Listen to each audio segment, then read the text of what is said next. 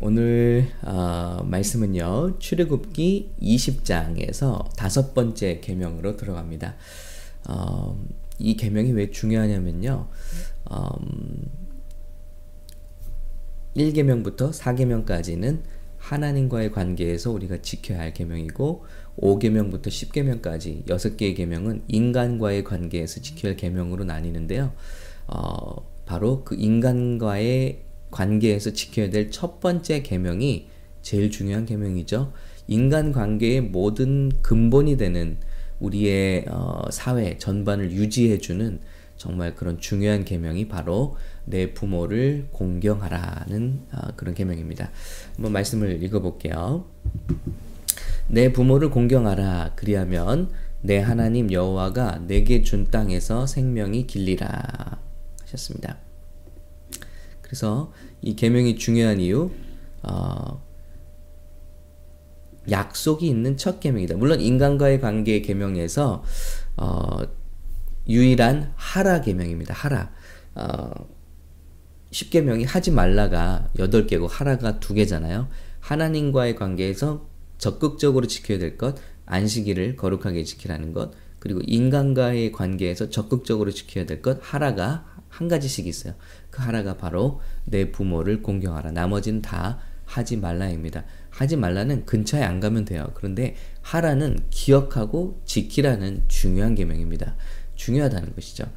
내 부모를 공경하라. 그리하면 내 하나님 여호와가 내게 준 땅에서 내 생명이 길리라. 이렇게 첫 번째 인간관계에서 어, 계명이기도 하고요. 하라 계명이기도 하고요. 그리고 성경의 말씀처럼 이 계명이 중요한 이유는 약속이 붙어 있는 첫 계명이라는 거예요. 어, 에베소서 6장에 이렇게 말씀하고 있죠. 자녀들아 주 안에서 너희 부모에게 순종하라. 이것이 옳으니라. 내 아버지와 어머니를 공경하라. 이것은 약속이 있는 첫 계명이니 이로써 내가 잘 되고 땅에서 장수하리라. 어, 계명 중에 어, 다른 계명들은 그냥 지켜야 되는 거예요. 지키라고 하셔서. 어, 그런데 그 지키라고 하시는 그 배경에는 우리를 향한 사랑이 들어있다고 그랬죠. 그런데 계명 중에 유일하게 약속이 붙어 있는 축복의 약속이 붙어 있는 계명이 바로 부모를 공경하라는 것입니다. 어, 어떤 약속이죠? 내 부모를 공경하라. 그리하면 내 하나님 여호와가 내게 준 땅에서 내 생명이 길리라. 하고 축복이 붙어 있는 첫 계명이니 이로써 내가 잘 되고 어, 무엇으로서요? 부모를 공경함으로써 내가 잘 되고 땅에서 장수하리라는 말씀입니다. 그렇다면 우리가 한번 생각해 봐야겠죠. 이 부모를 공경한다는 게 이렇게 큰 하나님 앞에 또 어, 우리 인간 사회에서 굉장히 기본이 되는 근간이 되는 계명이구나. 그리고 복이 약속되어 있는 계명이구나 하는 것입니다. 매우 중요한 계명이 아닐 수 없죠. 어, 그렇다면 부모님을 공경하는 게 뭘까요? 공경이라는 단어가 어, 카바드라는 단어를 쓰고 있는데요. 자, 어, 이 단어는 무겁게 여기다, 또 어, 경외하다, 받들다, 우러르다 하는 뜻이 있습니다. 떠받들다 하는 뜻이 있습니다. 반대말로 이 카바드의 반대, 어, 반대말을 보면 더 의미가 와닿을 거예요. 어, 부모를 공경하다의 그 카바드의 반대말은 얕보다, 깔보다, 구박하다라는 뜻이 있다고 해요. 그러니까 어, 이런 의미로 보면은 어, 카바드가 무엇이구나 하는 것을 어, 생각해 볼 수 있죠. 마지막 때 징조가 무엇입니까? 어, 디모데후서 3장 1절입니다. 내가 이것을 알라 말세에 고통하는 때가 이르르니 사람들은 자기를 사랑하며 돈을 사랑하며 어, 자긍하며 교만하며 회방하며 부모를 거역하며 감사치 아니하며 거룩하지 아니하며 자 쭉 마지막 때 징조들이 나오면서 그 중에 하나의 그 현상이 무엇이냐 부모를 거역하는 시대가 될 것이다 라고 예언하고 있습니다. 그래서 여기서 거역한다라는 뜻이 설득할 수 없다라는 뜻이에요.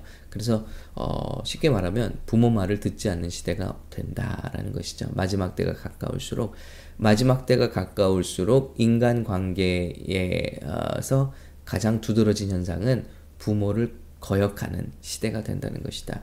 그래서 어, 그럼 반대로 생각해 보면 인간 관계를 유지하게 해주는 이 사회 체제를 유지하게 해주는 근간이 되는 계명이 무엇인가? 바로 자녀들이 부모를 공경하는 것이다 라는 것입니다. 이것이 우리를 향한 사랑이고 또 우리를 향한 하나님의 배려이라는 것이죠. 그래서 이것은 그냥 어, 그 억지로 지켜야 되는 계명이 아니라 더군다나 여기에다가 축복이라는 약속까지 붙여 놓으셨다. 이로써 내가 잘 되고 장수하리라는 이 땅에서의 약속까지 하늘나라에서 약속이 아니라 이 땅에서의 약속까지 붙여 두셨다는 것입니다. 자, 공경은 이렇게 어, 무겁게 여기는 것이고요. 두 번째, 공경하다라는 뜻에는요, 어, 물질로 어, 봉양하다라는 뜻이 있어요. 어, 잠언 3장 9절에 보면 내 재물로 여호와를 공경하라라는 말씀이 있죠. 근데 여기서 이 공경하라는 단어가 카바드라는 단어를 똑같이 쓰고 있습니다. 공경하라는 건 무엇인가? 우리가 정말 하나님을 사랑한다. 어떻게 할 수 있죠? 어, 마틴 루터는 말했습니다. 내 주머니가 하나님을 사랑하지 않으면 하나님을 사랑하는 것이 아니다. 우리는 사랑하는 대상에게 주머니를 열게 돼 있어요. 그리고 그리고 그것을 쓰게 됐다는 거죠. 그래서 부모님을 공경한다, 하나님을 공경한다 할 때 내 재물로 여호와를 공경하라라고 한 것처럼 어, 우리가 재물로 부모님을 공경하는 것, 봉양하는 것 이것이 포함되어 있다는 것입니다. 어, 예수님이 오셔서 고르반 제도를 비판하셨죠. 무언가 하나님께 서원하기로만 하면 부모님께는 드리지 않아도 되는 이 제도를 강하게 비판하셨습니다.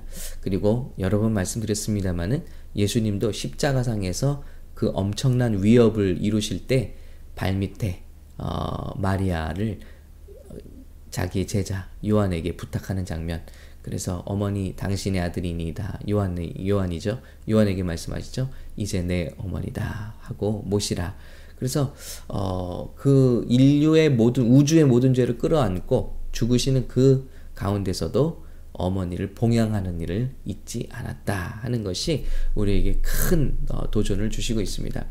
아, 디모데전서 5장 8절은요. 누구든지 자기 친족, 특히 자기 가족을 돌아보지 아니하면 믿음을 배반한 자요 불신자보다 더한 자니라.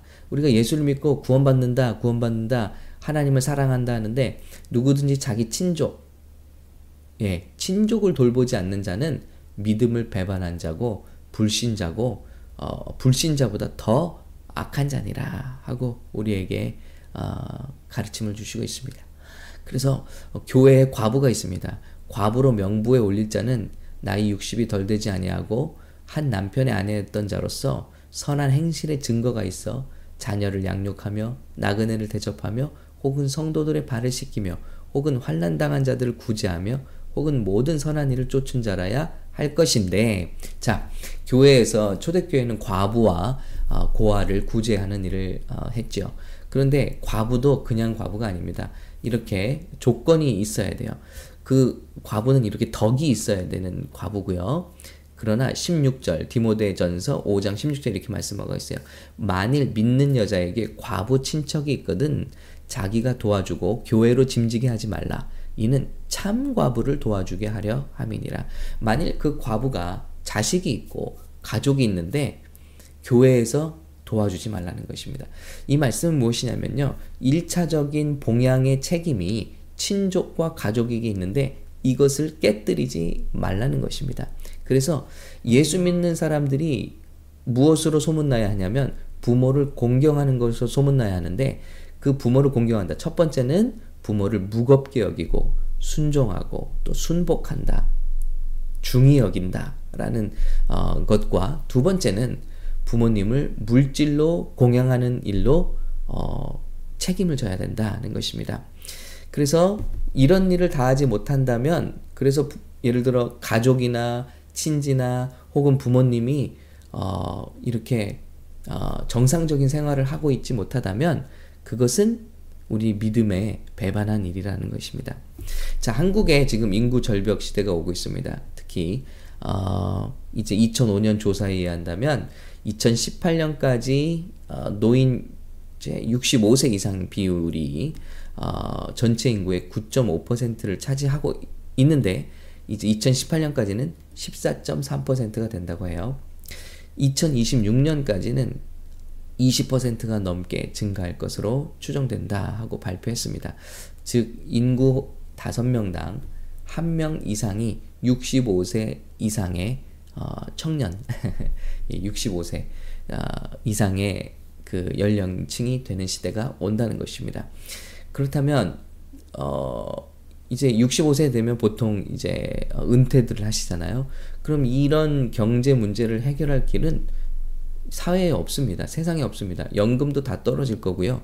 이제 인구 5명에 1명, 5명에 2명이 다 이렇게 노인이 되어가는 시대로 들어간다는 것입니다. 생산층은 없어지고요. 대한민국의 인구 절벽이 심각한 수준으로 세계의 소문이 나 있습니다. 기력도 여가도 물질도 다 어, 없고 그리고 쓸쓸히 외면당하는 우리 부모님들 인생 3대 불행 중 하나가 어, 노년 무전인데 정말 이런 시대 어, 떻게 해결할 것인가 나라가 해결해 줄 수 없다는 것이죠. 어떤 어, 이런 시대에 어, 그 나라의 어떤 복지 정책이 이걸 해결할 수가 없다는 것입니다. 말씀으로 돌아가는 길밖에는 없다는 것이죠. 아, 한번 통계를 보시면요. OECD 국가 중 어, 65세 이상 노인 자살률이요. 한국이 어, 추월할 수 없이 1위입니다. 1위. 예. 어, 64.9. 75세 이상 자살률이 어, 자살률은 지금 인구 10만 명당 인구 10만 명당 자살하는 분들의 어, 개수 어, 수입니다. 아, 65세, 75세가 65명이에요. 어, 그리고 다른 나라에 비교할 때 월등히 높다는 것을 볼 수 있습니다. 75세는요, 더 높습니다. 109명으로 추월할 수가 없게끔 높아요. 어, 세계 OECD 국가 중 1위입니다. 그런데 OECD 국가 중에서 특히 이제 노인 가구 평균 소득을 보게 되면 우리나라가 저 밑에가 있다는 거예요. 어, OECD 30개국 평균 우리 65세 이상 노인 가구 평균 소득이 82.4%인데 불구하고 우리 한국은 66.7%로 저 밑에가 있다는 거예요. 그래서 정말 이 세상에서 우리 대한민국이 노인 문제가 그리고 노인의 그 어, 경제 문제가 그리고 앞으로 자살 문제가 정말 큰 어, 문제가 될 수 있다라는 것처럼 어, 심각한 일이 없다라는 것입니다. 어, 반대로 성경을 보니까 성경의 약속을 보니까 내 부모를 공경하라. 그리하면 내 하나님 여호와가 내게 준 땅에서 내 생명이 길리라. 그리고 하나님 앞에서 쓰임 받은 사람들의 모습을 보니까요. 모두가 다 어, 효도했던 사람들이네요. 부모를 공경했던 사람들이에요. 어, 요셉은 출세한 후에 가장 먼저 부모님을 모셔 공경했습니다. 그의 인생의 후반은 약속대로 정말 명예와 권세, 신임을 얻게 되었습니다. 어, 하나, 여러분 잘 아시는 대로 룻은요 시어머니를 봉양하다가 보아스라는 귀한 만남을 가지게 되었고요. 어, 시어머니에 의해서 보아스의 아내가 되게 되죠. 그리고 만남의 축복, 경제권을 갖게 되고 뿐만 아니라 메시아의 조상이 되는 축복을 얻게 되죠. 어디서 왔죠?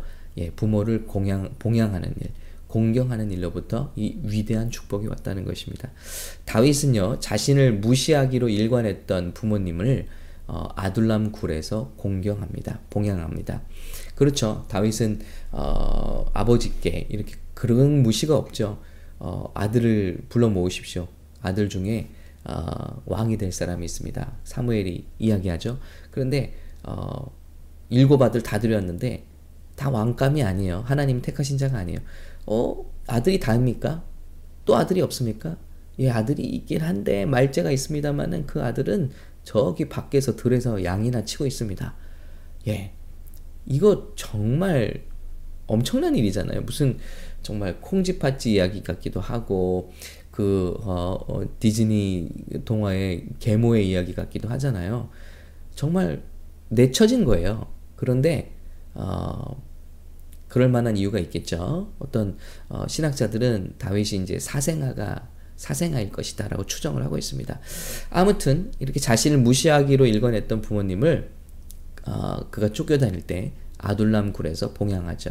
그리고 하나님께서 정말 그에게 왕권과 승리를 주셨습니다. 솔로몬은 잠언에서 부모의 가르침을 귀하게 여길 것을 역설했죠. 예, 내 어머니의 가르침을 따르라. 내 아버지의 가르침을 따르라. 어, 그의 삶은 정말 세계적인 갑부로 어, 축복의 샘플이 되었습니다. 정말 아닌 게 아니라 하나님께서 이 땅에서 하, 어, 부모님을 공경하는 어, 사람들, 순복하는 사람들, 그리고 존경하는 사람들, 사랑하는 사람들을 하나님께서 높이시고 사랑하시고 크게 사용하셨다는 것을 어, 우리는 성경을 통해서 확인할 수가 있다는 것이죠. 오늘 어, 마지막으로 미국에 있는 어, 나이에 대한 어, 그런 음, 속담을 말씀드리고 마치겠습니다. 아, 그래서 우리가 말씀으로 생각해 보면 부모님이 계신 것은 우리가 살아 계실 때 부모님이 계신 것은 이 땅을 사는 동안 우리가 하나님께 복을 받을 기회를 우리에게 주고 계신 것이다. 그런데 어떻습니까? 우리는 부모님들을 항상 어, 돌아가신 후에 어, 봉양할 걸, 또 공경할 걸 하고 어, 우리가 후회하고 있다는 것입니다. 미국에 이런 말이 있어요. 우리가 4살이 될 때는 아버지를 어떻게 여기는가? 어, 와, 아버지는 모든 것을 아시는구나. 슈퍼맨이다. 이렇게 여긴다는 거예요. 그런데 8살이 되면요. 어, 아버지가 어, 조금 아신다. 조금 아신다. 모르는 게 있으시네. 어, 그렇게 의심하기 시작한다는 것이죠. 14살쯤이 되면요. 티네이저가 되면요. 우리는 부모님을 이렇게 생각한다고 해요. 어, 아는 게 별로 없구나. 예, 무시하기 시작한다는 거죠. 그리고 20살이 되면 우리는 이렇게 생각한다고 해요. 부모님에 대해서. 아무것도 모르는구나. 부모님은 세상에 대해서 아무것도 모르는구나. 기술도 모르고, 테크도 모르고, 스마트폰도 모르고, 예, 우리는 이렇게 생각하게 된다는 거예요. 그런데 우리가 30세가 아, 되면요. 이런 생각을 한다요. 아버지라면 이런 때 어떻게 하셨을까? 하는 인생의 경험이 필요한 때가 온다는 거죠. 아, 그리고 시간이 지나서 60세가 되기 시작하면요. 우리는 이렇게 생각한다고 해요. 아버지는 정말 모든 것을 아셨구나. 혹시 이 방송을 함께 하시면서 60세에 가까우신 우리 성도님들 계신가요? 공감하시면 오늘 한번 댓글을 남겨주시죠. 아버지는 정말 모든 것을 아셨구나. 20세 때는 아무것도 모른다고 생각했는데 60세가 되어 보니까 아버지는 모든 것을 아셨구나. 부모님은 모든 것을 아셨구나. 그런데 우리가 65세, 70세가 돼서 부모님이 돌아가시고 나면 우리가 뭘 생각하냐면 한 번만 더 만나서 이야기를 듣고 싶구나 하고 후회한다고 해요. 여러분 이것이 미국에 있는 속담입니다. 속담이라고 할까요? 네. 아무튼 우리가 아, 나이가 지날수록 어, 부모님의 위대함은 더욱더 커지는 것 같습니다. 그 경험과 지혜, 믿음의 유산, 어, 정말 이것들을 우리가 나중에 후회하고 또 우리 곁에 어, 그것을 은혜를 갚을 수 없는 때가 오기 전에 우리가 살아생전에 우리 부모님을 사랑하고 존경할 뿐만 아니라 봉양할 수 있는 그런 귀한 일들이 오늘 말씀과 같이 믿음이 있다 하는 저와 여러분들 삶에 있으시기를 예수님의 이름으로 축복합니다. 이 시간 함께 하시는 모든 우리 부모님들 또 나이 드신 우리 성도님들 정말 예수님의 이름으로 축복하고요. 또 위로 드리고 정말 수고 많으셨고요. 하나님의 위대한 믿음의 유산을 우리에게 가르쳐 주신 물려주신 귀한 것을 정말 감사합니다. 그리고 이 시간 이 자리를 빌어서 저도 우리 어머니 아버지께 진심으로 감사드리고 이 시간 어, 세상에서 제일 자랑스럽다고 말씀드리고 싶습니다. 함께 기도하겠습니다.